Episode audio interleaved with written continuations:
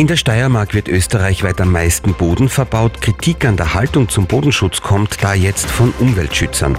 Und unsere Kinder und Jugendlichen sollen medizinisch künftig besser versorgt werden. In Graz entsteht deshalb das erste Kindergesundheitszentrum. Das Wetter bringt heute tagsüber vermehrt Regen. zweihundertsechsundachtzig Gemeinden, dreizehn Bezirke, ein Sender. Das Radio Steiermark Journal mit Michael Pendl.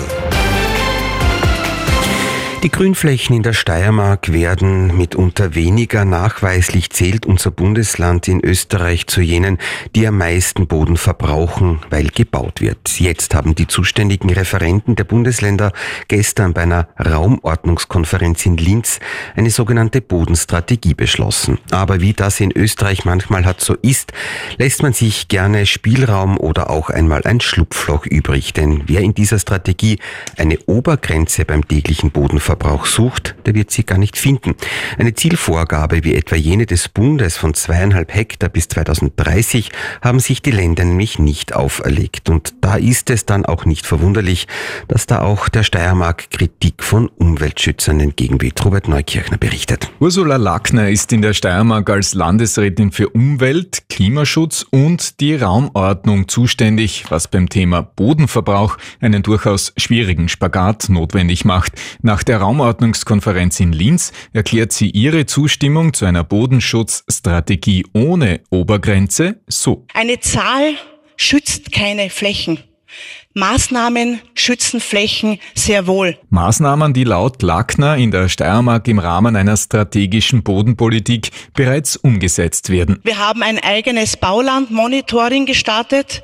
Wir haben überörtlich verbindliche Vorrangzonen festgelegt für Grünräume, für landwirtschaftliche Flächen, für Siedlungsentwicklung, aber auch für Industrie. Blickt man dennoch auf die Zahlen, dann zeigt sich für die Steiermark eine negative Spitzenreise. Position. Mehr als drei Hektar täglich verbaute Fläche ist laut dem Bodenreport der Umweltorganisation W W F der höchste Wert aller Bundesländer. Bodenschutzsprecher Simon Poris. Dann liegt die Steiermark mit ungefähr achthundert Quadratmetern pro Kopf über dem österreichischen Durchschnitt. Das heißt, hier ist überdurchschnittlich auch hoher Handlungsbedarf gegeben. Die von Lackner genannten Maßnahmen seien zwar ein guter Ansatz, sagt Poris, aber in den großen Überschriften klingt das alles gut. Aber dann gibt's immer noch viele Schlupflöcher und natürlich versuchen dann Bauträger oft hier jedes Schlupfloch, was es irgendwie gibt, auszunutzen. Es brauche eine Ökologisierung der Raumordnung, einen stärkeren Naturschutz, eine deutlich höhere Sanierungsquote und eine bessere Nutzung von Leerständen, so Simon Poris vom W W F.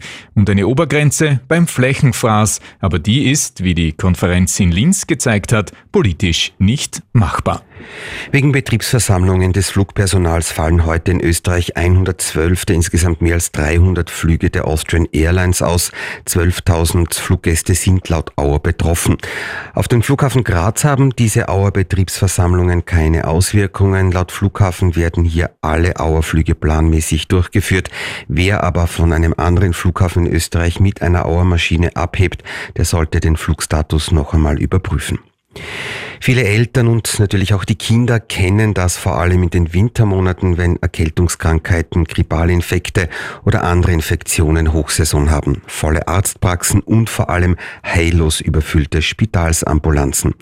Um diese Ambulanzen zumindest ein wenig zu entlasten, ist in den vergangenen Monaten an der Kinderklinik am L K H Graz eine sogenannte Portalambulanz betrieben worden, die den Andrang abgefedert hat. Diese Portalambulanz läuft mit Ende März aus.